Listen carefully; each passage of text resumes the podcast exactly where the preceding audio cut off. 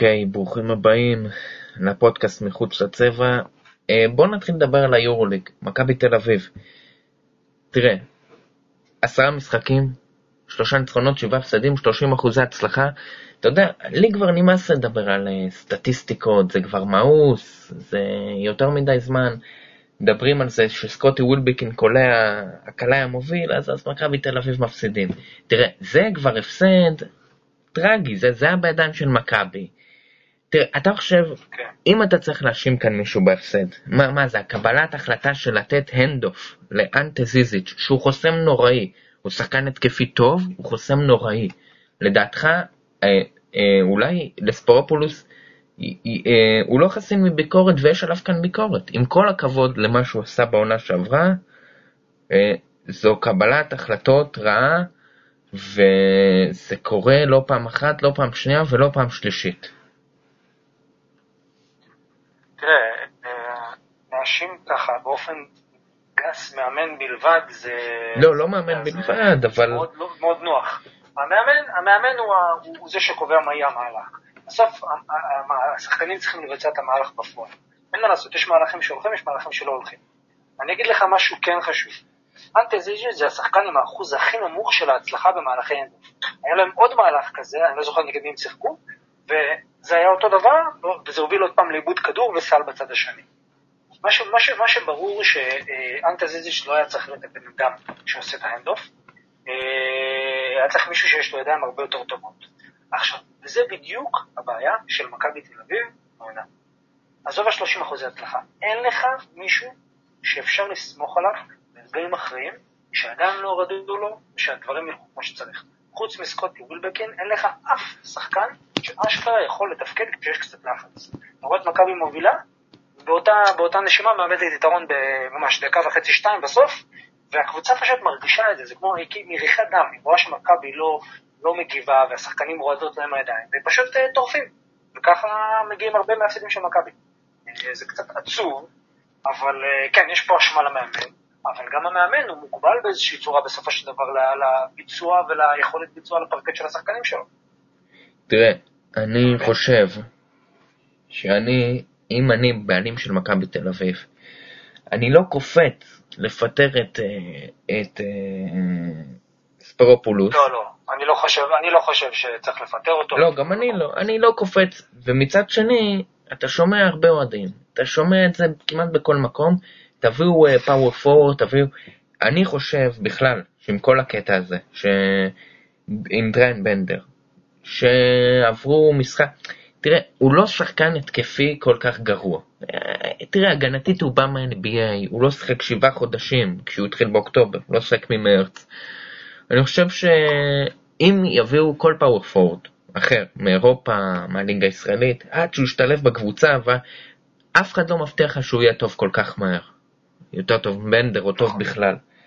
אני חושב שצריך לפעול באופן מחושב, בטח עכשיו, בתקופת קורונה, עם הכסף, למרות שלמכבי תל אביב התפתחו, בוא נגיד, הבחירה של דני אבדיה בדראפט עזרה להם כלכלית, אבל זה יעזור להם לטווח הארוך יותר.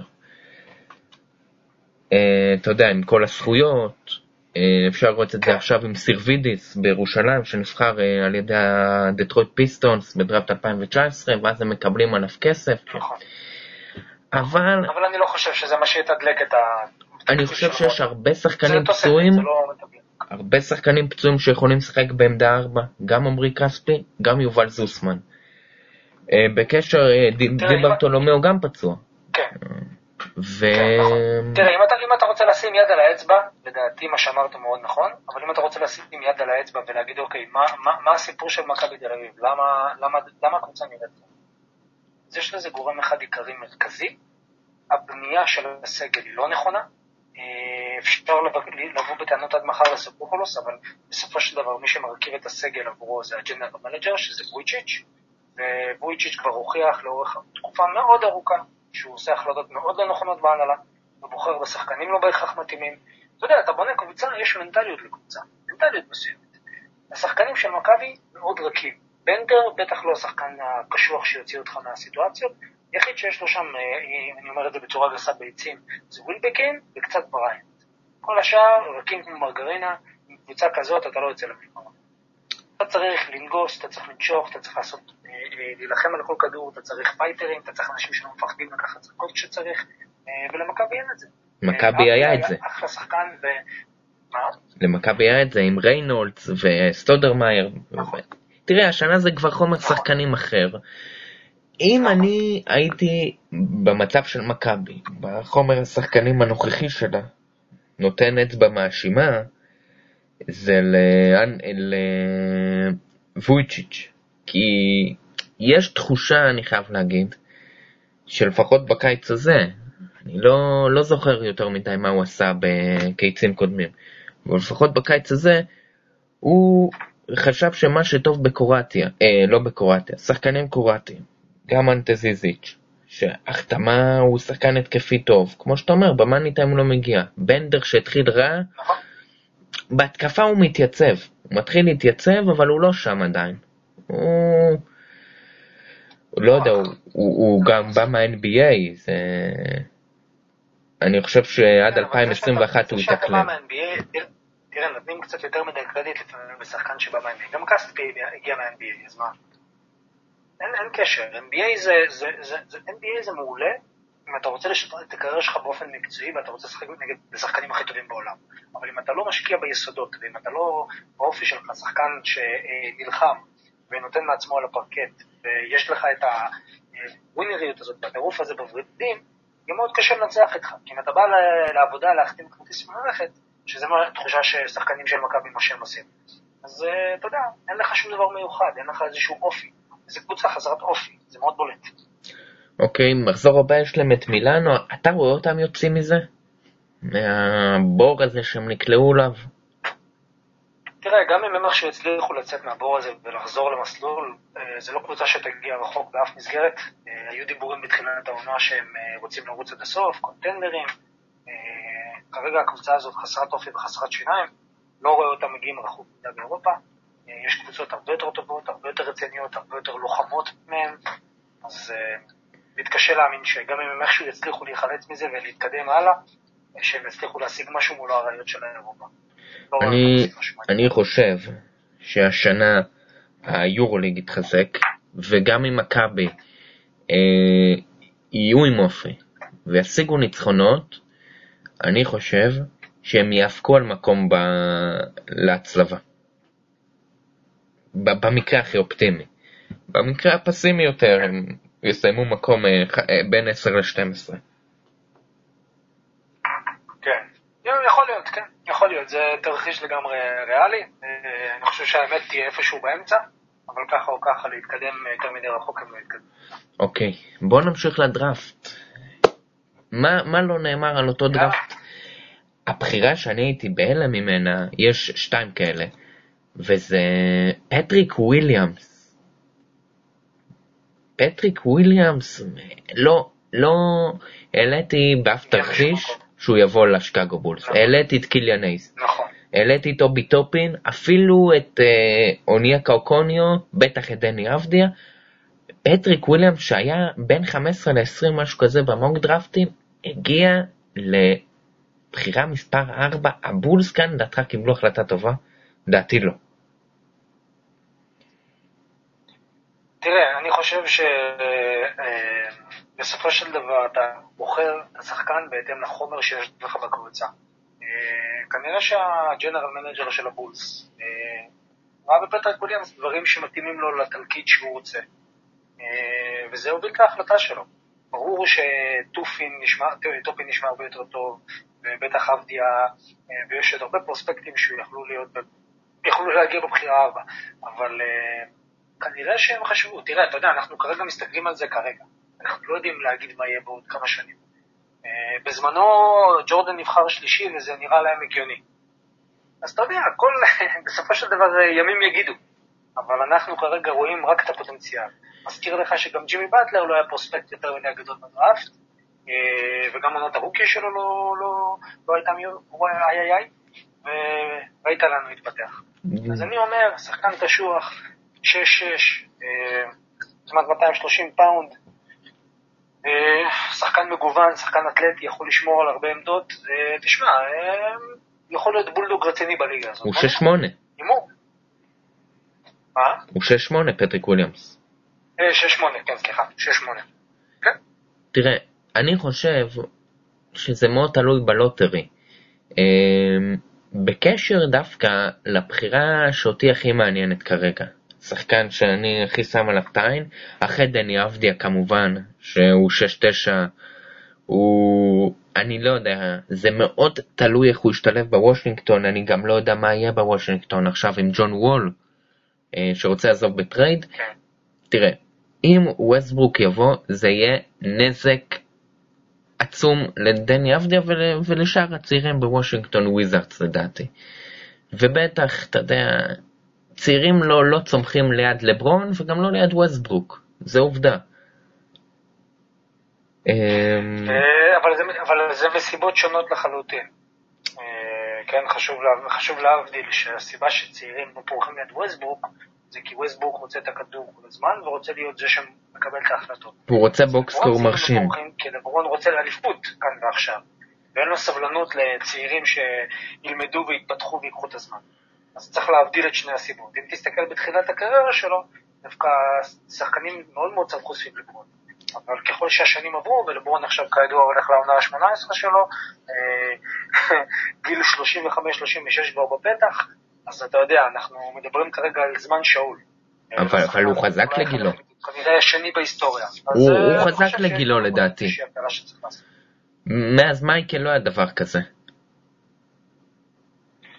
אה, תראה, אני אגיד לך מה, אני, או- או אני מודה, אני קצת משוחד, כי אני בערך עוקב אחרי לברון מאז שהוא הגיע לליגה, ואני מאוד אוהב אותו. אה, לא, אני, אני אוהד בוסטון ואני ממש לא אוהב אותו. אז אה, מה, מה? אני אוהד הסלטיקס, ואני ממש לא אוהב את לברון, ואני אומר לך, שלי לא לא, זכור אה, מאז אוקיי. מייקל, שחקן כל כן. כך יציב וכל כך לא פציע לכל כך הרבה עונות. נכון, נכון. זה, זה, תשמע, זה תופעת טבע, זה גנטיקה, זה מקצוע, אתה יודע, זה, אתה מסתכל על קריסטיאנו רונלדו למשל, כן?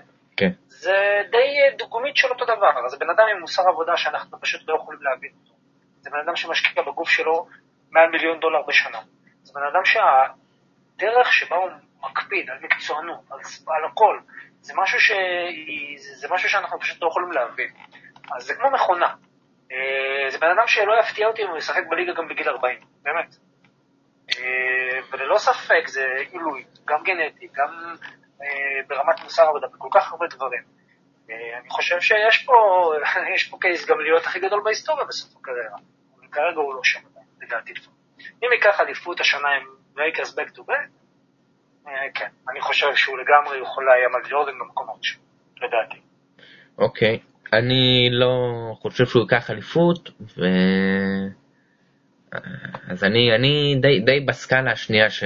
של הדעה שלך פה. אבל בוא נדבר על הדראפט הזה. מה אתה חושב? שהאליפות, תראה, עוד לא בוצעו כל העסקאות. לדעתי, מילווקי כרגע הם המובילים ביותר עבורי, ואחרי זה קליפרס. תראה, שנה שעברה אני אמרתי, עוד באוקטובר, לפני ש... 13 חודשים, אה, הגמר יהיה מילווקי קליפרס, להערכתי. אף קבוצה שאמרתי לא הגיעה לגמר.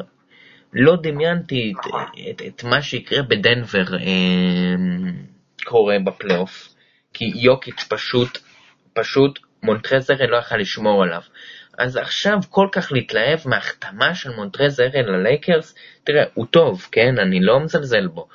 אבל בלי דייוויס לידו הקו הקדמי לא שווה כלום. לא, לא יהיה שם שום size, לא יהיה שם מי שישמור את אדבאיו, לא את אמביד, לא את אה, יוקיץ', לא אף גבוה מוביל בליגה. אה, אבל מאוד מאוד מעניין אותי לראות איך מונטרזרל ישתלב ב- בלייקרס. ואני חושב שדווקא הקורונה יכולה לעשות לו טוב שאין אוהדים והוא לא, לא יצטרך לראות את האוהדים של קליפרס. אה, כן, אתה, צודק, אה, זה באמת אה, מעניין. אני רק אגיד לך שאתה קצת אה, מזלזל במונטרז הראל.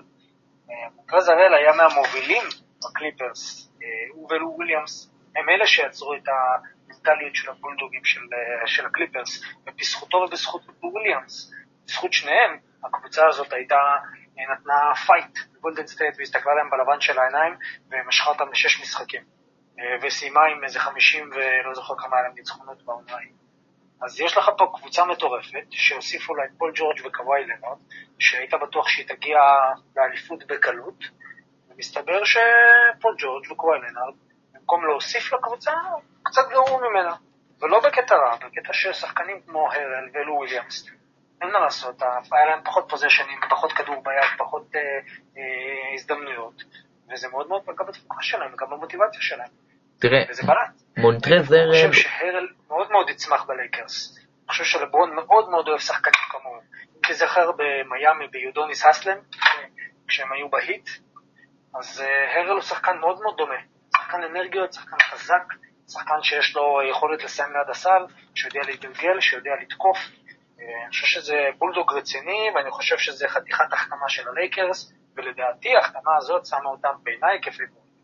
אבל תראה איך שאני לא מסתכל על זה, ועם כמה שעקבתי, בבועה הוא היה רע, מונטרז הרל. אולי, אולי אותו, אותו מונטרז הרל שהוא היה לפני הבועה. נכון, נכון. אבל אוקיי, בוא, בוא נחזור לדראפט. יש לך איזושהי קבוצה שלדעתך התחזקה פה משמעותית? לי יש. יאללה, shoot. דטרויט פיסטונס. יש להם סוף כל סוף מנהל משחק שקיליאן הייס, תראה, הוא 6-5, הוא גבוה, אני אוהב את השחקן הזה, הוא, הוא יודע לזוז עם הכדור, הוא הגיע מאולם בגרמניה, צרפתי, הערך שלו עלה לקראת הדראפט. כאילו, אתה יודע, עבדי הערך שלו ירד כן. לקראת הדראפט, קילן אייז הערך שלו עלה.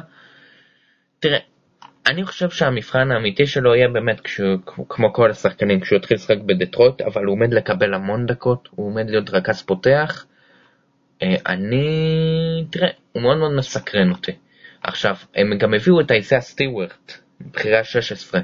שוב, אה, הוא סנטר מוושינגטון, ובלי קשר, אה, כמה ימים לאחר הדראפט הם עשו הרבה החתמות, הביאו גם את ג'רמי גרנט, גם את מייסון פלאמלי, למרות שהם הפסידו את קריסטיאן ווד שעבר ליוסטון רוקטס, אה, בהחלט זו קבוצה שהתחזקה. יש לה גם את גריפין, הם הביאו את בחירת דראפט, ב trade על לוק קנארד המשולש שעבר לקליפרס, כן. לנדרי שמט לברוקלין נטס, וזה בהחלט מעניין. לדעתי הם צריכים כרגע לראות אה, עם, עם הנכסים שיש להם, גם דראפט וגם השחקנים, איך הם מביאים קלעי טהור. אתה יודע, אם לא השנה, אולי ב off season הבא, אה, אבל אה, בהחלט. כן. לדעתי זו הקבוצה שהכי התחזקה בשבוע הזה. אה, כן, תשמע, אני לא יודע אם הם הכי התחזקו, אבל ללא ספק יש להם בחירה מצוינת בדראפט. שחקן עם מנטליות מצוינת, שחקן שבא לעבוד קשה, שלא בא לנוח על זרי דפנה, אין לו מניירות של כוכב, הוא בא לעבוד קשה ולהוכיח את עצמו, אחראי, בוגר לגילו, ללא ספק אה, החתמה מצוינת. אה, אני אגיד לך מה מעניין אותי דווקא, תתפלא, אבל מעניין אותי למלו בול בשרלוט. אה, שרלוט העונה, ב off season הזה עשו החלטה שהיא מאוד מאוד, יש שיגידו שערורייתית קצת, אבל צריך לזכור שהם לא שוק אטרקטיבי, שאין הרבה שחקנים שרוצים לבוא לשחק שם. אה, והם החתימו את אה, גורדון הייוורד לארבע שנים על 120 מיליון דולר. אה, תשמע, אם אתה מוסיף לזה שיש להם, הם החתימו עכשיו גם את ביסמק ביומבו, יש להם את למלו בול, תשמע, יכולה להיות שם קבוצה לא רעה בכלל, שיכולה להפתיע אפילו. אז אני דווקא חושב ששרלוט יכולים להיות לא רעים בכלל. אני פחות אוהב את הבחירה של גולדן סטייט בג'יימס וייזמן. אמ, זה כאילו מתאים להם לסגל, אבל לא בהכרח הבחירה הכי נכונה לדעתי. אמ, ותשמע, גם אותי מסקרן אנטוני אדור, בסופו של דבר. אני דווקא חושב שהוא יהיה כמו אנדרו ויגנס בסוף.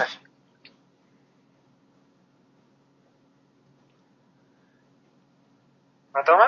שהוא יהיה כמו אנדרו ויגנס בסוף, כאילו שניהם בחירה מספר אחת. אני לא, לא משווה. ויגנס נבחר על ידי קליבלנד, הוא נבחר על ידי מינוסוטה, אבל uh, אני לא, לא מזהה בו משהו שאי אפשר להתגבר עליו. קליעה הוא לא כן. השחקן הכי טוב. הגנתית הוא יכול להפריע להרבה שומרים, אני לא יודע אם הוא בולדוג הגנתי ב-NBA. אני קודם כל צריך לראות אותו משחק. אני חושב שמינסוטה עשו כאן בחירה נכונה. כי כשאני מסתכל על מה היה להם בגארדים, ב top 5, במוקים ובכל הדברים המצופים, מה, למלו בול ודיאנג'לו ראסל, זה, קו אחורי? כי גם ככה דיאנג'לו ראסל שומר, ארדן עדיף ממנו אפילו. אז, אז הם אמרו, אנחנו צריכים guard ששומר טוב, שהוא... לקחו את אדוורדס. עכשיו, להגיד לך שהוא ישתלב ליד דיאנג'לו ראסל וקרל אנטוני טאונס, אני לא חושב שזה יעשה לו טוב, אבל אה, זה מה יש כרגע. נכון. אה, תשמע, ההשוואה שלך היא מאוד נכונה לוויגינס, אני די, אה, די, די איתך בקטע הזה, זה באמת מאוד מאוד מזכיר. וגם יש לו אמירות מאוד בעייתיות, שמעידות שיש לו איזושהי קצת בעיה, ב, נקרא לזה ככה, ב, אה, להבין את המציאות ואיפה הוא נמצא. אה, ואתה יודע, יכול, תשמע, אנחנו כרגע מסתכלים על הדראפט הזה ואנחנו רואים את השחקנים ורק את הפוזיציה, אבל לא ראינו אותם משחקים. אז אה, אתה יודע, בסופו של דבר הכל דיבורים כרגע. אנחנו נראה אותו משחק. בעיניי זה דווקא מאוד מסקרן יהיה איך הוא ישחק עם דיאנג'לו ראסל וקרל אנטוני דאונס, כי מבחינת כישרון, ללא ספק יש להם כישרון מטורף שם. אם הם יצליחו לחבר את כל הראשים של כולם לגוף ולגרום להם לשחק כדורסל טוב, תשמע, זה יכול להיות מאוד מעניין. כן, אני דווקא כששאלתי אותך מי הקבוצה שלדעתך הכי התחזקה, אני אמרתי דטרויט. הם בחומר שחקנים התחזקו, חוזים, לדעתי חוזים לא טובים, 60 מיליון לשלוש שנים לג'רמי גרנט זה לא טוב, זה יהיה חוזה שאם לא הולך קשה להיפטר ממנו מצד אחד, מצד שני, כאילו אם תיתן 10 לשנה, 15, דנבר ישבו, אז הם כבר הלכו על חוזה גדול. נכון. עכשיו, נכון. כשאני שאלתי אותך איזה קבוצה הכי התחזקה, הייתי סגור על זה שתענה לי, על הגל החתמות הזה של אטלנטה, רונדו, קריס דאן, בוגדן בוגדנוביץ' לא. עכשיו. לא, לא מאמין בזה. אתה אומר זה לא. לא מאמין בזה. עם אוניקה אוקונגוו בדראפט, יש שם קלינט קפלה, ג'ון קולינס, טריי יאנג, לא. תשמע, אתה צריך להבין שבסופו של דבר אתה יכול להחתים מיליון ואחת שחקנים שהם אה, שמות בעבר ובהווה, ובסופו של דבר אתה צריך שיהיה לך כימיה. זה שחקנים שזה כמו להלחים ביחד אה, אה, כל מיני שחקנים מעולמות אחרים. רונדו נתן את מה שהוא נתן בגלל שהוא יודע להתעלות בפלייאוף. בעונה הסדירה זה לא יראה ככה. הוא לא קלעי כל כך טוב, ואני אגיד לך עוד משהו, הבועה, זה שעצם זה שלא היה קהל, זה השפיע לטובה על קליעה של שחקנים. כי אתה צריך לזכור שחלק מהאפקט של פלייאוף זה שיש לך קהל. קהל נגדך, קהל שצועק, זה מאוד משפיע על הקליעה ועל קבלת החלטות. כשאין לך את הקהל הזה, אה, הרבה יותר קל לתפקד, הרבה יותר קל לקלוע. אני חושב שהיו הרבה שחקנים שהייתה להם אה, התעלות קליעה חריגה. רג'ון רונדו. ג'מאל מארי, כן, רג'ון רונדו, יש עוד שחקנים שנתנו תצוגות קליעה נדירות. אה, בוקר, עם הריצה המטורפת שלו בפיניקס, עם השבע ניצחונות, למרות שהם בסוף לא הצליחו לעלות. אבל אתה יודע, יש, יש, יש משמעות לזה שאין קהל. אה, אז אני חושב שזה קצת, קצת, קצת היה אה, overrated, אה, מה שהוא עשה בפלייאוף, אני חושב שהוא גורם לחלוטין משמעותי באליפות, אני רק אומר שללא ספק היה שם עניין פסיכולוגי. ותשמע, אני לא מאמין במה שקורה באטלנטה. אני חושב שהם יכולים להשתחרר לפלייאוף, כי בסך הכל יש להם באמת סגל מעניין, אבל להגיד לך שהם התחזקו יותר מאחרות, להגיד לך שהם בנו שם משהו מאוחד, אני לא, כרגע לא רואה את זה. אולי אני טועה, אבל כרגע אני לא רואה. תראה, ממש בדקות האלה אני מאמין שאתה כבר התעדכנת קודם. זה, זה היה לפני כמה שעות. דונובל מיטשל חתם 195 מיליון לחמש שנים, כן. וחבר שלו מהדראפט מצטרף אליו, ג'ייסון טייטו, 195 מיליון לחמש שנים. כן. תראה, מטורף. אה, שזה יהיה ארבע שנים פלוס אופציית שחקן, כי אתה לא יכול חמש אה, מלא. עד כמה שידוע לי כן. לפחות. תראה, אה, אני חייב להגיד שהגורדון איי-וורד, הם איבדו אותו, בוסטון. אני לא רואה מי ממלא את החור הזה של השמאל פורוורד. ימים יגידו אם הטרייד על אנס קנטר טוב. בוא נדבר שנייה על בוסטון. מה, מה, מה לדעתך? הם, הם יהיו חלשים יותר מהשנה? אני אוהד בוסטון, אני אה, הקבוצה הזאת, עם כל הציפיות שלי, גם בקיץ אה, 2018, שחשבתי שהם יהיו יותר חזקים מהעונה שעברה, הם היו יותר גרועים. בקיץ 2017 אמרתי הם יהיו גרועים, אחרי שהייוורד נפצע, אחרי ש... כן. אמרתי, מה, מי יתעלה, אנחנו נגיע לסיבוב ראשון וזהו. והם הגיעו לגמר מזרח. אז אני, הם, הם כל כך לא צפויים. הם רק היום הביאו טריסטן תומפסון וג'ף טיג, לאן אתה רואה את העסק הזה הולך?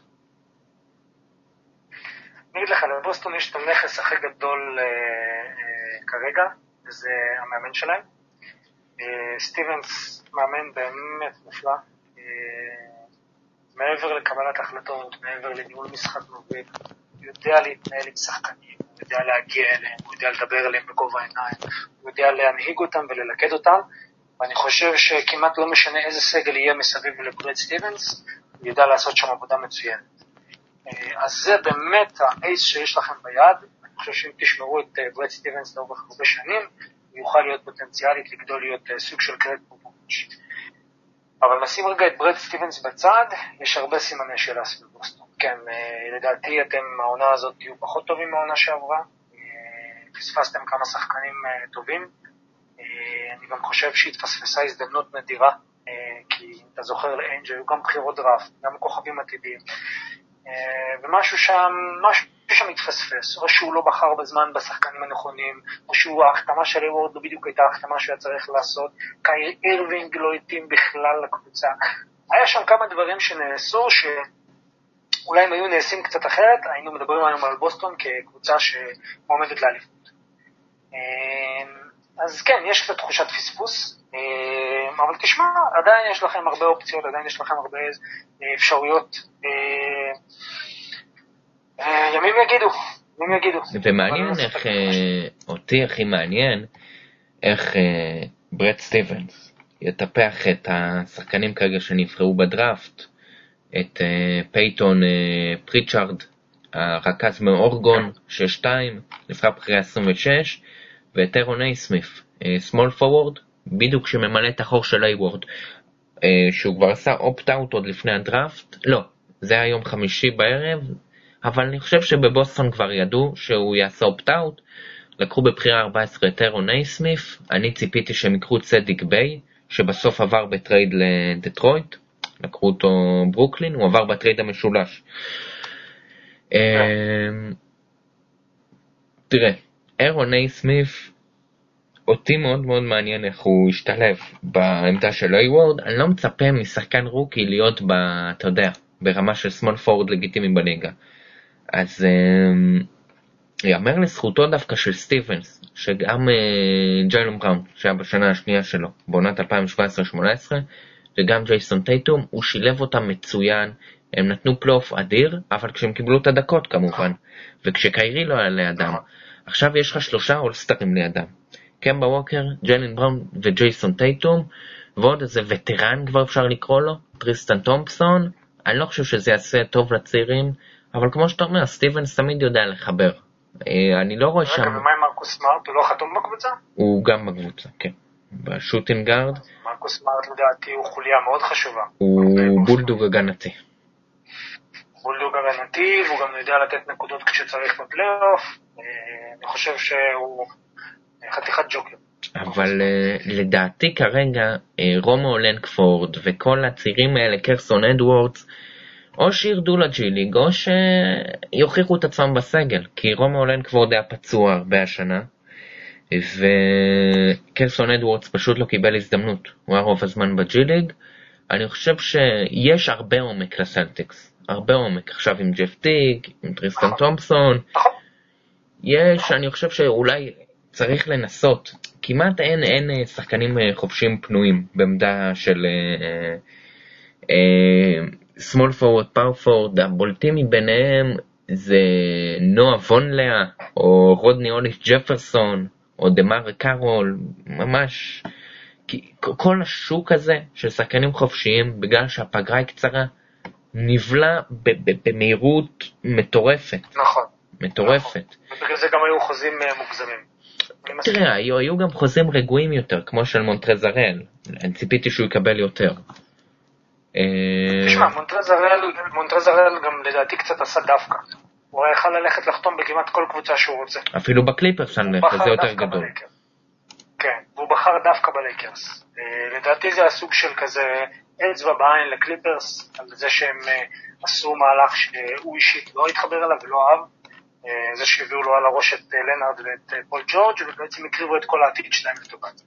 תראה, הם משכנו את לא כל העתיד. בפליקאנס, והפליקאנס כרגע מקבלים את המשכון של כל העתיד של אה, מילווקי בקס עם השלוש בחירות. נכון. עם הטרייד המרובע ואוקלהומה פרסטי, ה GM שלהם קיבל כל כך הרבה בחירות, שאני חושב שיש לו כל כך הרבה בחירות, ויש לו את הבחירה של עצמו, שהקבוצה אוקלהומה השנה עומדת להיות, היא עומדת ללכת ל tanking השנה.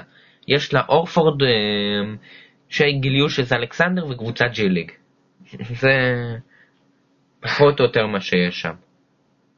יש להם את ג'ורג' היל בטרייד המרובע הוא, אבל אה, אם כבר מדברים על, הטריידים שהיו, לדעתי המנצחים הגדולים זה ניו אורלינס פליקאנס.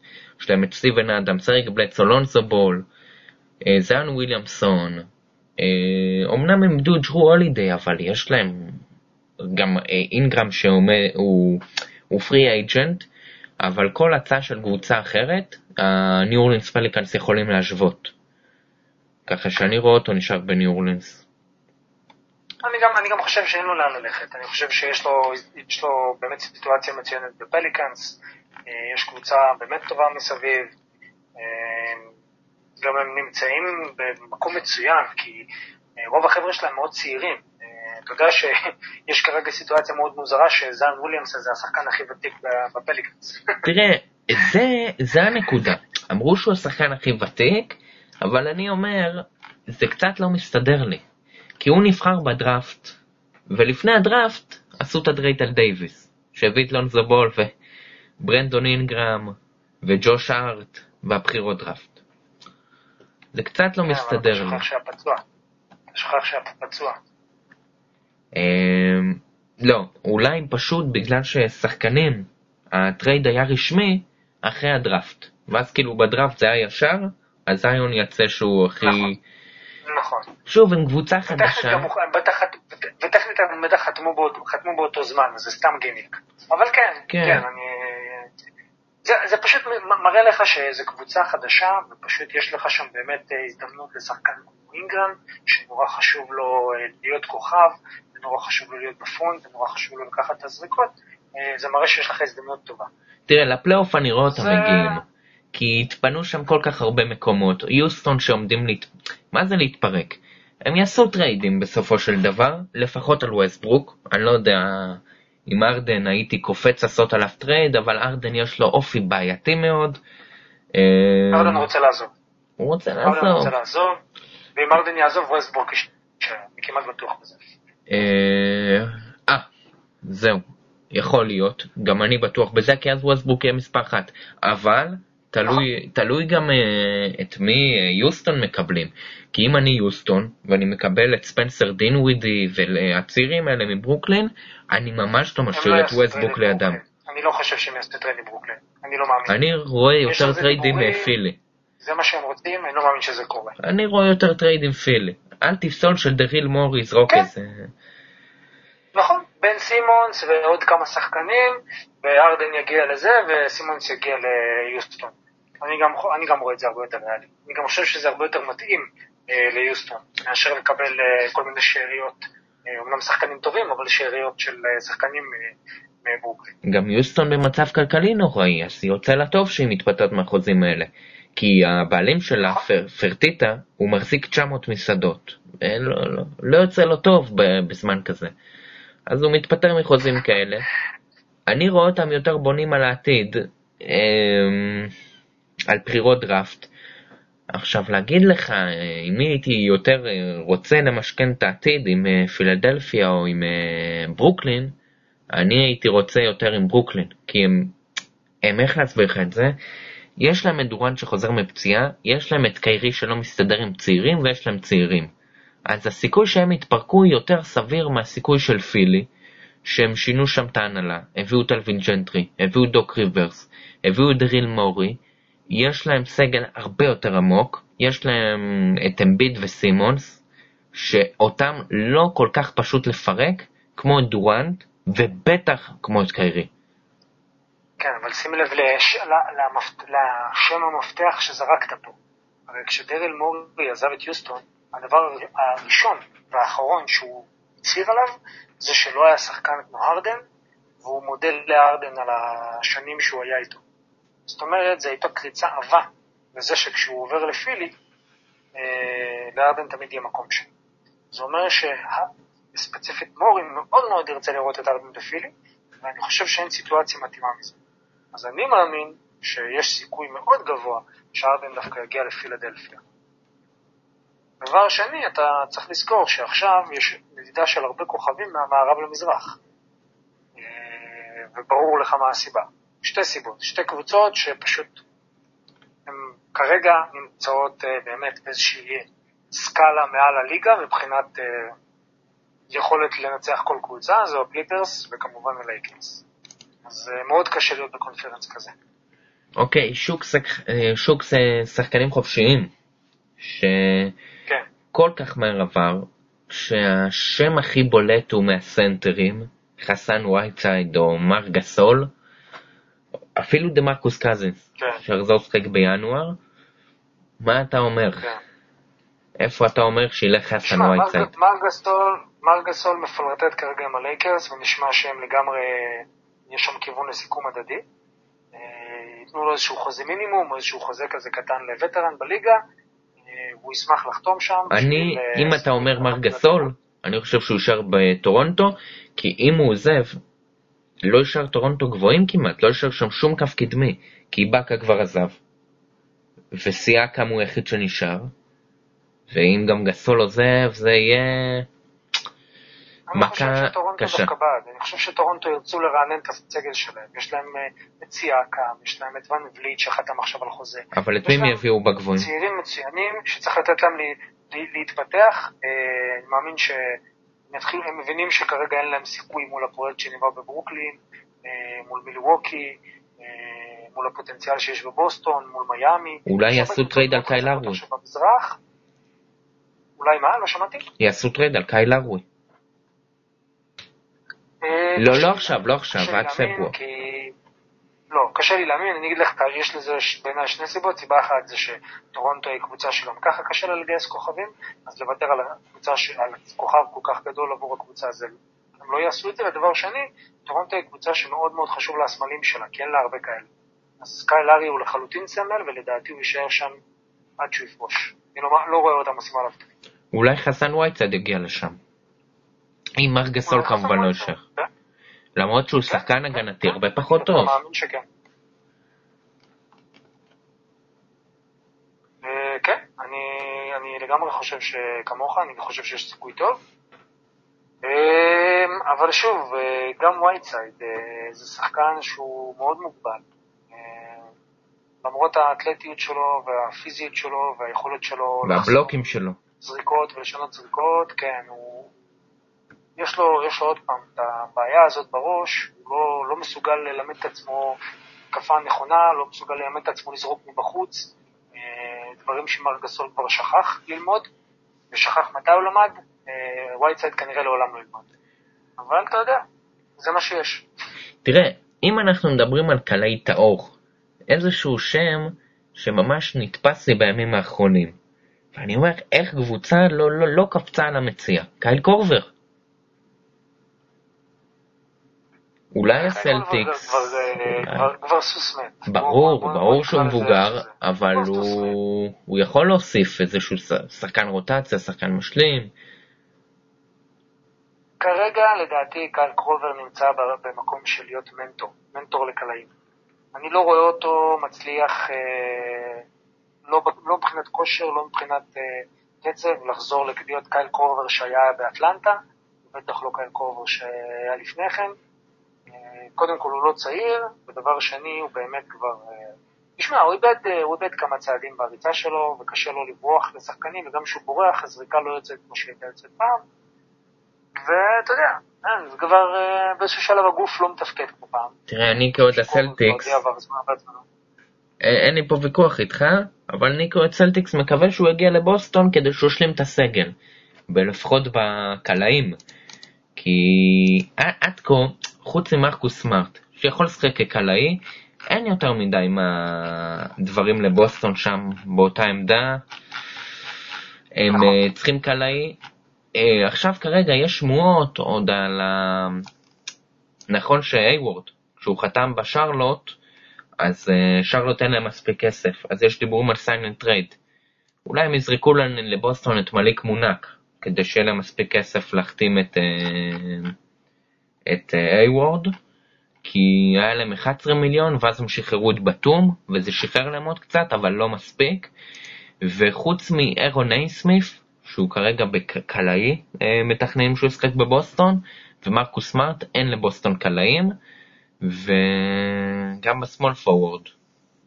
מצב, יש, יש רק שניים כאלה, ג'יילן בראון ורומו לנקפורד, אז זה שתי עמדות בעייתיות, וקורבי יכול לשחק בשתי העמדות האלה, ולדעתי צריך עוד small forward או power forward, שאם אני מסתכל בשוק הנוכחי, לא יודע, אולי אה, אה, דמארה קארול, אולי רונדה הוליס ג'פרסון, כי אני לא רואה מה בוסטון מביאה ב trade. מתקשה לראות. לא, דמארה קארול זה אופציה טובה, בסך הכל שחקן גינטרי, קשוח בהגנה, יודע לקלוע מבחוץ שצריך. אני חושב שזו אופציה טובה. הוא גם, אה, תראה, כי יש גם אה, אופציות יותר טובות, נגיד אה, דריו סאריץ', והבעיה היא שכל הצעה שאתה מציע עליה, ולבוסטון אין הרבה מה להציע, בטח עכשיו עם החוזה על טייטום. אז uh, הפיניקס סאנס יכולים להשוות, ככה החוזה שלו. כן.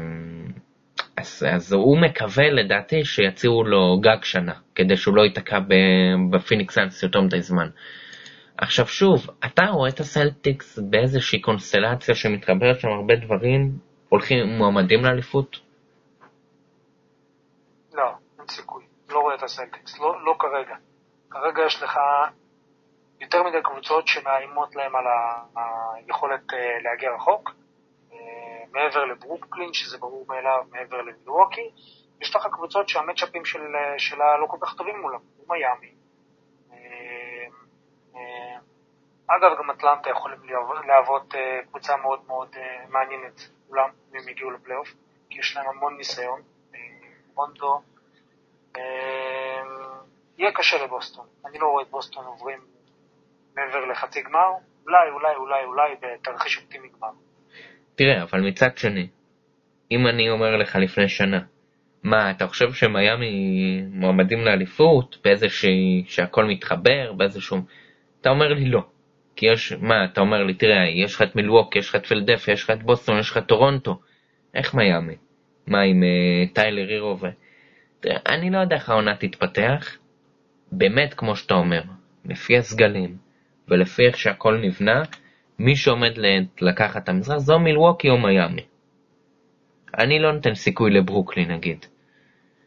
אני לא רואה דורנט, כי אני לא חושב שהוא אה, יחזור מפציעה איפה שכולם נכשלו, איפה שדמרקוס קזינס לא חזר אותו דבר, איפה שקובי בריינט, זכרו לברכה, לא חזר אותו דבר, אני לא חושב גם שדורנט יחזור אותו דבר, למרות שרוב המשחק שלו מבוסס על אתלטיות. וכשאתה תלוי בקיירי, וכשיש לך צעירים ליד קיירי, אני לא רואה את הדבר הזה מתחבר לו יותר מגמר מזרח, ואני ממש נדיב איתם. קודם כל אני איתך לחלוטין. אני איתך לחלוטין, אני עשיתי כתבה לפני איזה אה, שבועיים, שלושה, בדיוק על הנקודות האלה. אה, בין השאר דיברתי שם אה, על זה שמעבר לשאלת, סימן שאלה של הפציעות, שאני מאוד מסכים איתך שדורנט יכול, מעבר לזה שגם אם הוא יחזור דורנט, יש סיכוי מאוד גבוה שהוא ייפצע שוב. כי ברגע שיש לך פציעה מאוד קשה בחלק מסוים בגוף, אז הגוף מפצה על הפציעה הזאת, ואז אתה נפצע בחלקים אחרים בגוף. כמו שקרה למשל לקליי תומפסון, שנפצע באכילס, אחרי הפציעה שלו, שהוא רק חזר... או עם גורדון היוורד. ש... למה? כי... והיוורד, ו... ו... ויש עוד הרבה דוגמאות לשחקנים שפציעה משמעותית. מזמנו. דרק רוז, קובי, כן, כמובן. יש הרבה שחקנים שפציעה אחת משמעותית גרמה להם באמת ל... אה, אתה יודע, סוג של אה, תגובת שרשרת בהרבה מקומות. תראה, ויש כאלה כן, שאני לא מצליח להבין את אלה שאומרים דורנט זה דורנט. זה לא, תראה, בזמנו לא יכולת להגיד קובי זה קובי? יכולת. תראה, אני, אני אגיד לך מה ההבדל. אני כן חושב שצריך לתת קרדיט לדורנט, כי אלא אם כן הוא ייפצע, הוא עדיין יהיה כנראה הסקורר הכי קטלני בליגה, ואני אגיד לך גם למה. דורנט, אה, בניגוד לקובי, ובניגוד להרבה שחקנים אחרים, הוא לא ווליום סקורר. וזה, וחשוב לשים פה את ההבדל. ההבדל בין ווליום סקורר וסקורר טהור מדופלם, זה שהוא לא צריך הרבה זריקות כדי להגיע לנקודות שלו. דורנט כל כך יעיל, כל כך טוב, הטאט שלו בכדור הוא כל כך טהור, שזה לא משנה מאיזה טווח הוא לוקח את הזריקה, מהשלוש, מהארבע, חצי מרחק, ליד הסל, זה רוב הסיכויים מסתיים בסל. אף שחקן לא יכול לשמור עליו באמת, כי כל כך גבוה, וגם יחסית יש לו ניטור טוב, שיהיה לך מאוד מאוד קשה להפריע לו בזריקה. אז זה כמעט בלתי אפשרי לעצור את דורנט. אז גם אם הוא יחזור 80%, 70%, הוא עדיין יהיה סקורר קטלני, כי הכלייה שלו לא נפגעה. וחשוב להבין את זה. אוקיי? וזה ההבדל בינו לבין קובי או כל שחקן אחר שחוזר לפציעה כזאת. יחד עם זאת, ופה הסתייגות, שכמו שאמרתי, הוא נהיה פציע יותר עכשיו. אם עד עכשיו הוא היה קצת פציע, עכשיו הוא יהיה פציע עוד יותר, ויש סיכוי טוב שהוא ייפצע. אני מאוד לא רוצה שזה יקרה, אבל יש סיכוי טוב שהוא ייפצע בעונה הקרובה או בשני עונות הקרובות. נוסיף לזה את קיירי ארווינג, שבאמת מבלה המון, המון זמן מהקריירה שלו בפציעות. אה, תוסיף לזה את הכימיה, חוסר כימיה נקרא לזה, הידועה של קיירי עם כמעט כל קבוצה וכל שחקן, אה, ותקבל אה, כאב ראש אחד רציני.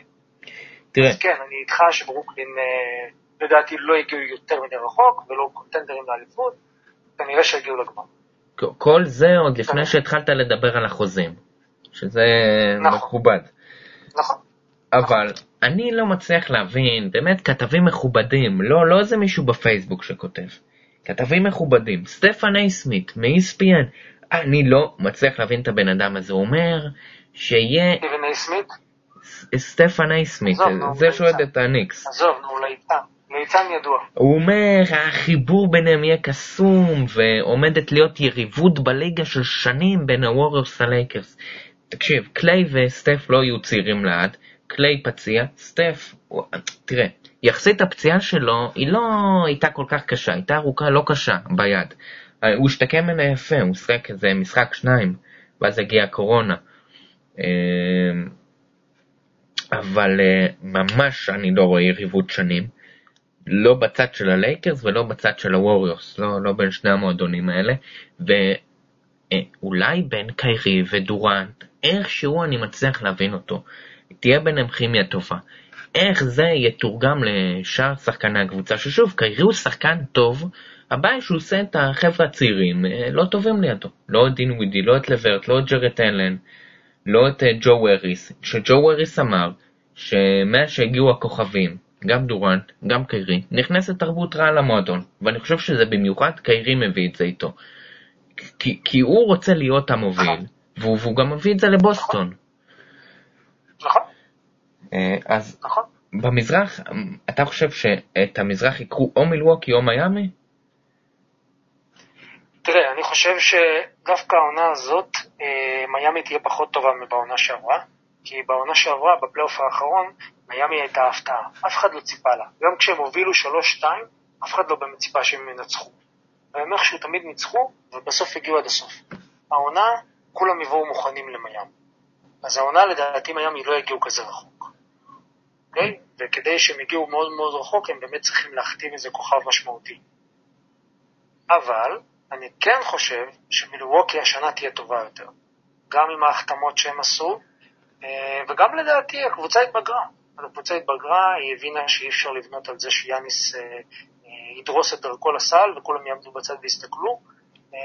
הם צריכים להיות קבוצה, צריכים לתפקד, הם צריכים לתפקד במאני טיים, כשיש לחץ וכשהכדור לא נכנס, הם צריכים שמישהו ייצר נקודות.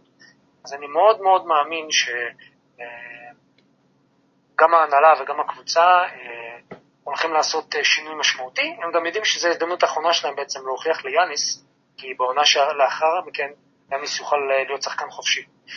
ואני מאמין שזו העונה האחרונה שלהם להוכיח ליאניס שהם אה, לוקחים אותו ברצינות, ולא כמובן מאליו, ובאמת אה, בנו סביבו סגל רציני שייתן fight. תראה, אם זה לא יקרה... אותי מפתיע. יאניס... כן.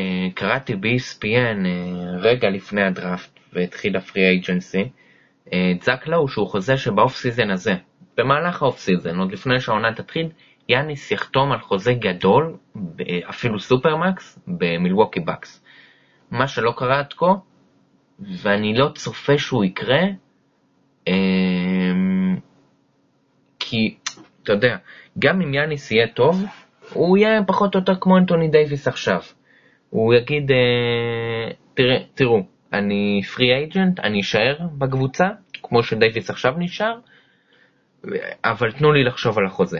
ששוב, דייוויס הוא עדיין לא חתם על חוזה חדש בלייקרס. הוא יחתום. הוא יחתום, זה ברור, אה, אבל כן, אם לא אני הוא, אני חותם על שנתיים פלוס אופציה של שנה. שני אה, אופציית שחקן. כן, תשמע, אתה צריך לזכור שלדייוויס יש אותו סוכן כמו ללברון. הוא חתום בקלאץ'. והכל, כל מה שקורה עם דייוויס, הוא מנוהל על הסוכן שלו, שבמקרה הסוכן שלו הוא חבר ילדות של אה, לברון, אז כל מה שדייוויס עושה, לברון יודע, וחלק מההליך המחשבה הזה. אז תהיה בטוח שהכל נעשה בהתאם ובידיעה של לברון. אז אם לברון לא מודאג, תאמין לי שהאחרון שצריך להיות מודאג זה ההנהלה של הלייקרס, אה, בטח לא דייוויס. הם עושים הכל כדי שבאמת זה יסתדר גם למועדון, מבחינת חוזים, מבחינת תקציבים. יכול להיות שהם גם מחכים קצת כדי לראות אם עוד איזה שחקן חופשי יבוא, כדי לתת אפשרות לקבוצה להחתים עוד שחקנים. אתה יודע, יש פה גם עוד אה, מחשבה קדימה. אבל ללא ספק שדייוויס יחתום על אה, חוזה לא יותר מדי ארוך טווח, אלא חוזה של שנה-שנתיים, ובאמת לראות אופציה להמשך. אני איתך. מיד אחרי מיאמי ומילווקי, לדעתי, טורונטו אין להם באמת סיכוי ללכת לגמר, כי יש להם את ניק נרס, הוא מאמן חכם מאוד, אבל גם אם ארגסון נשאר, וגם אם אתה יודע מה, עם מה, מה שהם הביאו בדראפט. הם הביאו את אה, מלאכי פלין מסן דייגו סטייט, רכז, ששוב, לאורי הרכז, זה בסדר, הם הביאו רכז בסיבוב השני, בחירה 59, הביאו את ג'יילן האריס מנבאדה, אה, קלעי.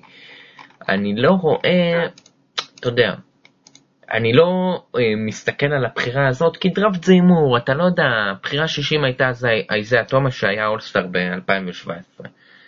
תראה. בדיוק, אתה באמת לא יודע. אה, טורונטו, אין להם באמת סיכוי להגיע אה, יותר מדי רחוק. כשיש לך את מילווקי, מיאמי, בוסטון ופילי, פילי ש- שגם אני לא רואה אותם מגיעים לגמר. אז מיד אחרי, כשאני אמרתי זה או מילווקי או מיאמי, יהיו בגמר מזרח, זה בוסטון. זה בוסטון. אה, לפחות בקונטנדריות. עכשיו, בצד המערבי, אני בטוח שכולם, אה, כל מי שתשאל אותו, כולל סטפן איי סמית, שברור לך שהוא יגיד זה לייקרס אה, על סמך העונה הזאת. תראה, כשאני מסתכל על עונה חדשה, אני נוהג שלא להשוות אותה לעונה שעברה. ואתה יכול להסתכל על זה גם במהלך ההיסטוריה. אה, באליפות של לייקרס ב-2010, אה, בעונה הסדירה שלה, היא הייתה, היא לא הייתה, היא לא הייתה בעשירייה הראשונה בדירוג ההתקפי, והקבוצה הראשונה שלקחה אליפות. ובעונת 2008-2009, כאילו ב-2009-2010 זה back to back של הלייקרס היה, הלייקרס אה, בעונה הסדירה שלה, בדירוג ההתקפי הייתה שלישית. אז, אז, ו- ולא השתנה יותר מדי בסגל, חוץ מהשינוי ההוא, שהוא היה שינוי לא יותר מדי גדול, מ- מ- כשאתה מנתח את זה מבחינה התקפית, כשטרוור אריזה רון ארטסט, רון ארטסט ענה על הצרכים של small forward של לייקרס, אני חושב שמבחינה הגנתית הוא אפילו היה עדיף מטרוור אריזה באיזשהו מקום. והנה, עובדה, לייקרס בעונת 2009-2010 הייתה מקום 12 בדירוג ההתקפי. אז קשה, קשה, קשה, עד שאתה לא רואה את הסגלים הסופיים, לדעת אה, איך להגיד אה, איזה קבוצה תהיה. עכשיו, בסגלים הנוכחיים, ברור לי שלייקרס הם גמר מערב. מי תהיה מולם? אה, אני יכול להגיד לך מי לא, אבל מי כן? זה אני לא קופץ ישר לקליפרס, אבל לדעתי זאת תהיה או הקליפרס, או, אני אפתיע אותך, או היוטה ג'אז. יוטה ג'אז. יוטה ג'אז. שזה, שזה נשמע אמנם הזוי, אבל אני חושב שגם בדראפט האחרון, גם קווין סניידר, הם הביאו את יודוקה אזובוקי אה, מקנזס סנטר, וגם יש להם את אה, דונובין מיטשל ורודי גובר. רודי גובר על שנת חוזה, אני חושב שהוא יעשה הכל בשביל להוכיח את עצמו. הם פעם אחר פעם עפו בסיבוב הראשון, אני חושב שדונובין מיטשל, אמרו עליו בפלייאוף הזה שהסיפור שלו רק מתחיל. אני חושב שהשנה הוא, הוא נתן פלייאוף טוב, מעל 30 נקודות למשחק בפלייאוף. אבל אה, עם כמה שזה לא נראה, אני חושב שהם יהיו קבוצה חזקה. עכשיו, למה לא דנבר, כמו השנה? כי, כי הם נחלשו מאוד, הם לא הביאו יותר מדי תחליפים. הם הפסידו את אה, ג'רמי גרנט, הפסידו את מייסון פלמלי. לא הייתי בונה שכל מי שהם לא יביאו, ישתלב בקבוצה, ויענה על הצרכים של הקבוצה, והם יגיעו לגמר המערב. ודווקא יוטה ג'אז, הם, הם נראים לי הכי, הכי מלוכדים, עם בויאן בוגדנוביץ'. תראה, אני לא, לא רוצה לחזור על שמות, כי גם, גם שנה שעברה יכלתי לחזור על השמות של קליפרס והם עפו בחצי גמר מערב. אבל, אבל בוא אתה תיתן לי את הערכה שלך במערב.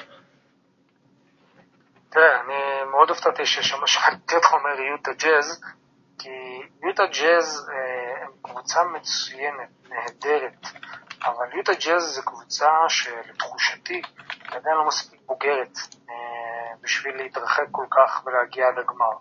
בשביל להגיע לגמר הם צריכים לנצח את הקליפרס אה, או את הלקרס, ואני לא חושב שזה יקרה. אז אה, אלא אם כן באיזשהו אורח פלא הם יצליחו להתברג למקום מאוד גבוה והם לא, לא יפגשו אותם, קשה לי לראות את זה קורה. לדעתי גם ללייקרס, גם לפיטרס, אה, אה, שוב, תלוי מה יהיה ביוסטון, אבל גם יוסטון כנראה צפויים להיות מעליהם. אה, לדעתי גם דנבר תהיה להם עונה סדירה טובה, פורטלנד מאוד התחזקו תהיה להם, אז קשה לי לראות את יוטה ג'אז מסיים במקום יותר טוב מ-6 או 7, ומהמקום הזה אני לא רואה אותם מגיעים לגמר. הם קבוצה הגנתית נפלאה. למרות שהם קבוצה הגנתית נפלאה, ולמרות שיש שם רוסטר, אתה יודע. קבוצה הגנתית נפלאה. יש להם את ג'ורדן כן, קלקסון. כן, אני איתך, אני איתך. תשמע, הם סוס שחור, אף אחד לא רוצה לפגוש אותם, אבל הם לא מעבר לזה. הם כמו ממפיס גריזליז של לפני שלוש-ארבע שנים עם מר גסול וזק רנדולף. הם קבוצה שאף אחד לא רוצה לפגוש בפלייאוף, אבל הם לא באמת אה, אה, שווים גמר. אה, זה, זה התחושה שלי. תשמע, אתה יודע, דיבר, דיברנו גם על זה שמיאמי, אף אחד לא דיבר עליהם, ובסוף הם הגיעו לגמר ה-NBA. אז או, או דנבר. אפילו, אבל, או אה, דנבר אני- שנה שעברה. מה, לפני כן. שנה אה, הייתי אומר לך מה, הם יעברו את קליפרס? נכון, אבל, אבל אתה צריך להבין שמה שקרה לקליפרס, זה היה הרבה הרבה יותר הפסד של הקליפרס מניצחון של דנבר. תראה, אבל זה סדרתי, תפיסה דוק ריברס, ברמה- 2015, חצי גמר מערב עם יוסטון, מפסיד לקליפרס, ושהוא הוביל 3-1. עכשיו, תקשיב, אני רק מזכיר לך, אני רק מזכיר לך משהו שהוא באמת באמת חשוב להבין אותו. אם אני זוכר, זה היה באמת אולי שש או חמש דקות לסיום. קליפרס הובילו שלוש אחד על דנבר, היה להם עשרים הפרש, ומהמצב בזה, זה היה להם 82-64. הם הצליחו להפסיד גם את המשחק הזה, גם את המשחק הבא אחריו, גם את הבא אחריו, ובסוף גם את המשחק האחרון השביעי, כדי לה- לה- להיות מודחים 4-3. ההתמוטטות המנטלית היא קריסה שאני באמת לא ראיתי כמוה אף פעם. במיוחד של פול אתה יודע, ג'ורג'. היו קריסות.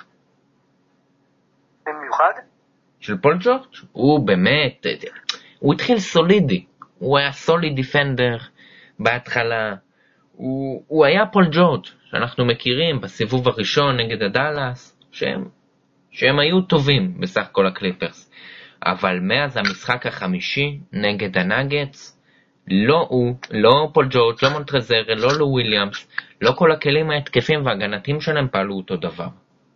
זה, זה היה, לא, לא היה להם את ה killer instinct הזה. תשמע, אני אגיד לך משהו. אני אה, אמרתי את זה מיד אחרי המשחק אה, השישי, וחזרתי על זה גם אחרי המשחק השביעי שהם הפסידו. אם הקבוצה הזאת לא תנצח את דנבר, למרות שהם הובילו 3-1, לא משנה כמה, אפשר, כמה נפיל את זה על פול ג'ורג', יש פה רק אשם אחד, זה קוואי לנארד. כי התצוגה של שחקן, הוא קוואי לנארד, שהוא שחקן באמת, אולי הטוב בעולם. אה, קרח בוורידים, אין לו, אין, באמת, הוא באמת שחקן שקט, שמרוכז ויודע לתת נקודות כשצריך, מאוד יעיל, מאוד חכם, אבל הוא אפס במנהיגות. ומה שקרה, שלנארד ראה שכל הקבוצה לא מתפקדת, ובמקום לקחת על עצמו, גם הוא בקושי תפקד, וסיים עם, מה זה, 0 מ-11 ברבע הרביעי, במחצית השנייה, זה תצוגה מחפירה לשחקן בסדר גודל כזה, ואוי, רק אוי אם לברון ג'יימס היה מסיים עם תצוגה כזאת. אז אה, לכן אני אומר שהקריסה היא בעיקר על קוואי לנארד, למרות שאני, פול ג'ורג' ברור שהוא קרס, אצל פול ג'ורג' זה לא חדש, אף אחד כבר לא מצפה ממנו להוביל קבוצה. אבל קוואי לנארד, הפנים, המנהיג, זה שלקח אליפות עם טורונטו, אה, תשמע, זה, זה, זה נטו על הקליפרס, אין פה מה להגיד. והעונה, הם חייבים להיות בגמר, הם חייבים. גם חייבים את זה לאוהדים של ה-NBA, שכולנו חיכינו לגמר הקלאסי של המערב, קליפרס נגד לייקרס, אה, וגם הם חייבים את זה לעצמם, כי זה פשוט הייתה תצוגה מחפירה של לוזרים, ואין איך לקרוא לזה אחרת. למרות שבסדרה... אני לא אוהב את ההגדרות האלה. בסדרה אני חושב לא, ש... לא, תשמע, אני, אני, אני, אני לא אוהב את ההגדרות האלה, אני לא אוהב לוזר ווינר, אני לא אוהב את ההגדרות האלה, כן? אין, האמת היא איפשהו באמצע, יש המון אפור, אבל זה היה ממש שחור על גבי לבן לוזרים. לא, לא היה משהו כזה, שראיתי באמת בשנים האחרונות. אה, אני ראיתי. ותראה, מה זה שנים אחרונות? מה, יוסטון נגד קליפרס. קליפרס הובילו 3-1. קריס פול היה באמת, לא נפצע אף אחד לדוק ריברס, והוא הפסיד, הפסיד להארדן. ואותי זה אכזב, כי רציתי לראות גמר מערב של קליפרס גולדן סטייט בזמנו. נכון, זו דוגמה טובה. אבל אני אומר, זה אולי דוק ריברס כאן. זה סדרתי כל לא, אתה צריך לזכור שבקליפרס ההם לא קריס פול ולא בלייק גריפין, שניהם שחקנים שאין להם שום אליפות על השם שלהם, אף פעם לא היו חלק מתרבות מנצחת ומועדון מנצח, ונכון, זו הייתה קריסה, אבל הקריסה של קוואי, שלקח אליפות עם הספרס, לקח אליפות בטורונטו, תמיד היה בקבוצה טובה, תמיד היה בסגל טוב, יש לו את כל, ה... את כל מה שצריך כדי לקחת אליפות, הוא הוכיח שהוא יכול, והוא קורס. אתה מבין? הסקאלה היא שונה. תראה, אני... גם אם תלך אחורה, עד 2011 לדאלאס, עם לברון, שקרס שם ב- ב- אחרי ה-2-1, זה היה 2-1, זה לא היה 3-1. והוא היה ככה קרוב מאליפות ראשונה. וזה גם היה. הוא היה ככה קרוב, נכון, אבל זה היה 2-1. ודאלאס באמת הייתה קבוצה מפחידה. אבל נוביצקי, היה נוביצקי בלתי ניתן לעצירה באותה סדרה. עזוב את נוביצקי, היה קבוצה, הייתה שם קבוצה, מעבר לנוביצקי, הייתה שם מסביב. ג'ייסון קיד. קבוצה של וטרנים, חכמים, קשוחים, קלעים, רודי פרננדס וג'ייסון קיד וג'יי ג'יי בראה שעשה פשוט מה שהוא רוצה, וטייסון צ'נדלר שלשות, ושון מריון המטריקס שפשוט באמת עשה ללברון צרות בהגנה. וטייסון צ'נדלר. ההגנה האזורית המדהימה שלהם, שהם פשוט באמת חנקו את הצבע. תשמע, הם עשו שם באמת, מה, ש... מה שהם עשו למיאמי, צריך ללמד בספרי ההיסטוריה של הכדורסל, איך לשמור באמת בצורה גאונית קבוצה שמתבססת על אתלטיות. אותי יותר רשימה שהם עשו ללייקרס. למי? ללייקרס? כן, נכון. זה באמת היה. זה היה כדורסל תענוג לעיניים. איזה, כמה מסירות בהתקפה, ומה שהלייקרס לא עשו, לא הצליחו לעצור אותם. הם פרצו להם את הקו הקדמי תמיד, בצורה ש- שאני לא הצלחתי להבין איך עוצרים את הדבר הזה. אחרי זה, בדיעבד, במשחק פתיחה, של העונה, היה את השביתה ב-2011, במשחק שביתה אני זוכר את השלשה של דורנט, ב-102-101, דורנט קלע שם שלשה במשחק הראשון, אמרתי, אם יש לך את ווסטבוק ודורנט בקבוצה, אל תוותר עליהם. והם הגיעו באותו גמר לגמר, לגמר NBA, ואז כאילו לא היה מספיק כסף להשאיר את ארדן בזמנו, אז עשו עליו trade והביאו את קווין מרטין, ואז ככה ארדן הגיע ליוסטון רוקטס. אתה מדבר אחרי 2012. כן. אחרי האליפות הראשונה של מיאמי. ואז אני אמרתי, שאם אני... ב-2013 הוא נחת ביוסטון. נכון. אמרתי שאם אני הייתי GM, אפילו לא, לאו דווקא ב-NBA, אתה יודע, בכל קבוצה, תמיד תעשה הכל בשביל להשאיר צעירים מבטיחים. כי לדעתי יוס, אה, לא יוסטון, אוקלאומה בוכים על זה כרגע לדורות שלא היה להם את ארדן, ווסטברוק ודורנט, למרות שכל אלה שחושבים שארדן היה מתפתח להיות משהו ביוסטון באוקלומה, זה לא היה קורה. הוא לא מתפתח להיות ככה לא ליד דורנט, בטח לא ליד ווסטברוק. אבל הוא בהחלט יכל לעזור להם. להוות להם קלעי שעולה באפים, הוא היה קלעי סולידי שם, אבל לא... תראה, הוא עדיף מקווין מרטין שהגיע. לפחות לדעתי. כן. קווין מרטין היה זוועה, הוא תמיד היה שחקן, לדעתי, אחד ה overrated ים הכי גדולים שהיו. אין ספק שהוא יודע לקלוע, אבל חוץ מזה הוא לא יודע לעשות כלום. אז קווין מרטין זה בדיחה אפילו לדבר עליו. אה, אם נדבר רגע על 2012 ועל הסיבה, אני חוזר לתקופה ההיא, מה שקרה שהרדן וווסטבוק ודורנט, שלושתם היו בסיטואציה מדהימה. וגם מבאקה היה שם, והוא היה בשיאו שם. אבל הם לא יכלו להשאיר את שלושתם, זה היה ברור. כי שלושתם ביקשו הרבה כסף, והם לא יכלו לשלם לשלושתם את מה שהם רצו. אז היה ברור שמישהו צריך להתפשר. וההתפשרות שהם, החוזה שהם הציעו לארדן, ארדן לא רצה לחתום על החוזה הזה. הם הציעו לו חוזה, אם אני זוכר זה היה 58 מיליון לשלוש שנים. ארדן לא רצה את החוזה הזה, הוא הרגיש שמגיע לו יותר, והוא אמר שזו הצעה שהעליבה אותו, והוא פשוט עזב את המשרד והלך לחפש את, ה, את עצמו בשוק. ואז הוא הגיע ליוסטון. הטעות של אוקלאומה הייתה לא שהם הציעו לארדן את החוזה הזה, אלא שהם הציעו לראסל ווסטבורג חוזה של כוכב ולא לארדן. כי רק דמיין לעצמך מה היה קורה אם הרדן ודורנט היו משחקים באוקלאומה ולא ווסטבורג ודורנט. זו הייתה הטעות שלהם. זו, זו הייתה הטעות שלהם. לפחות לדעתי. אבל אני חושב שאנחנו מסתכלים על זה בדיעבד מצד אחד. מצד שני, אה, ווסטברוק הוא דראפט 2008, והוא היה לנקודת זמן לפחות, לפי מה שאני מבין אותך, ארבע שנים הכירו אותו אוקלאומה. מאז שהוא היה רוקי עד, ה... עד סוף חוזה הרוקי שלו. אני לא מצליח להבין איך אוקלאומה, ששוב ארדן גם יש לו אה, אופי בעייתי, אבל איך אוקלאומה לא הבינו שווסטברוק לא צומחים בכלל צעירים לידו. לא, לא כמו לברון איכשהו שהוא עושה קצת שחקנים טובים לידו את אה, עכשיו אלכס קורזו בלייקרס. לא, לא, לא יהיה לך את הדברים האלה ליד ווסטבוק. יהיה לך ווסטבוק שקודם כל מסתכל על עצמו, על הסטטיסטיקה שלו, ורק אז שוקל האם להסתכל על אחרים. אחרי שהוא מסיים את הטריפל דאבל שלו. אה, אבל לצערי אוקלאומה למדו את זה בדרך הקשה, אולי קשה מדי. כן, נכון, אתה אומר משהו מאוד נכון, אוקלאומה לא, לא, לא השכילו להבין את זה, אה, אבל קל לבקר אותם בדיעבד. אה, אתה צריך לזכור שראסל וסבורג, למרות מה שאתה אומר עליו, שזה מאוד נכון, הוא בן אדם של מוסר עבודה מאוד מאוד גבוה, בן אדם שעובד קשה, שנותן מעצמו 200% בכל רגע נתון על הפרקט, אה, ופשוט הם האמינו בהקרבה שלו. הם האמינו בהקרבה שלו, בנתינה שלו, והם רצו לתגמל אותו על זה. הרדן הרבה יותר קל אה, לסלוד ממנו, הרבה יותר קל לא לאהוב אותו, לא להתחבר אליו.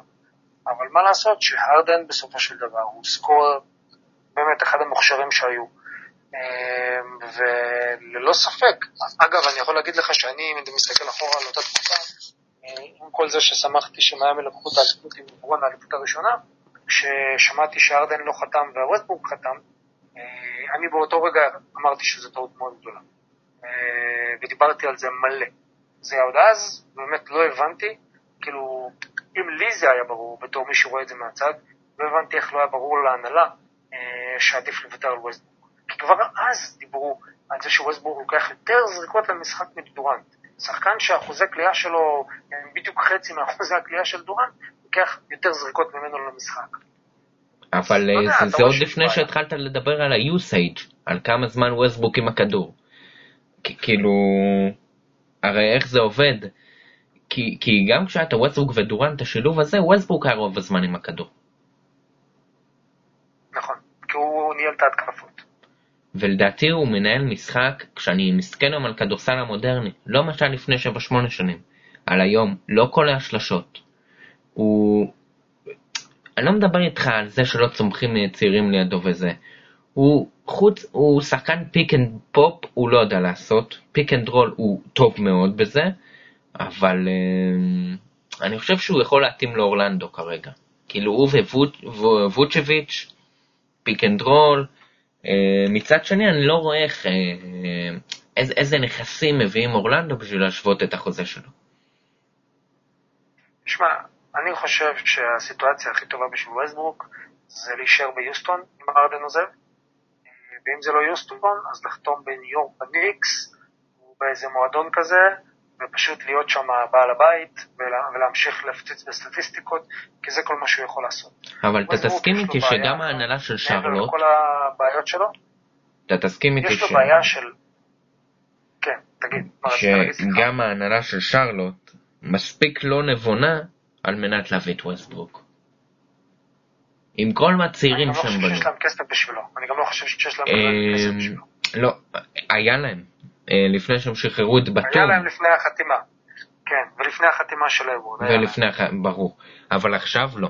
אני חושב שהם ירדו מזה, זה, או... זה כרגע או וושינגטון, או... או שיקגו איכשהו עם אוטו פורטר, אה, לא חושב. או ניו יורק. אני חושב, שאני, אני, חושב שאני, אני חושב שניו יורק זה מאוד מאוד סביר. ניו יורק לא אכפת להם לשפוך הרבה כסף על כוכב, הם רוצים להחזיר את האוהדים, הם רוצים להיות עוד פעם אטרקטיביים, גם אם לא קבוצה מנצחת, לפחות להיות אטרקטיביים. אין מה לעשות, ווסטבורק מוכר כרטיסים. אי אפשר לקחת את זה ממנו. הוא גם מוכר חולצות, הוא franchise. והחולצות, כן, כן, זה franchise, בדיוק. אוקיי, אני נהניתי לדבר איתך. זה היה... כן, היה כיף. פרק נפלא. יאללה, אנחנו נתראה. יאללה. יאללה. אז אה, תודה שאירחת אותי בפודקאסט המגניב שלך. אמ, ויאללה, אנחנו נשמח להתארח בהמשך גם. יאללה, ביי.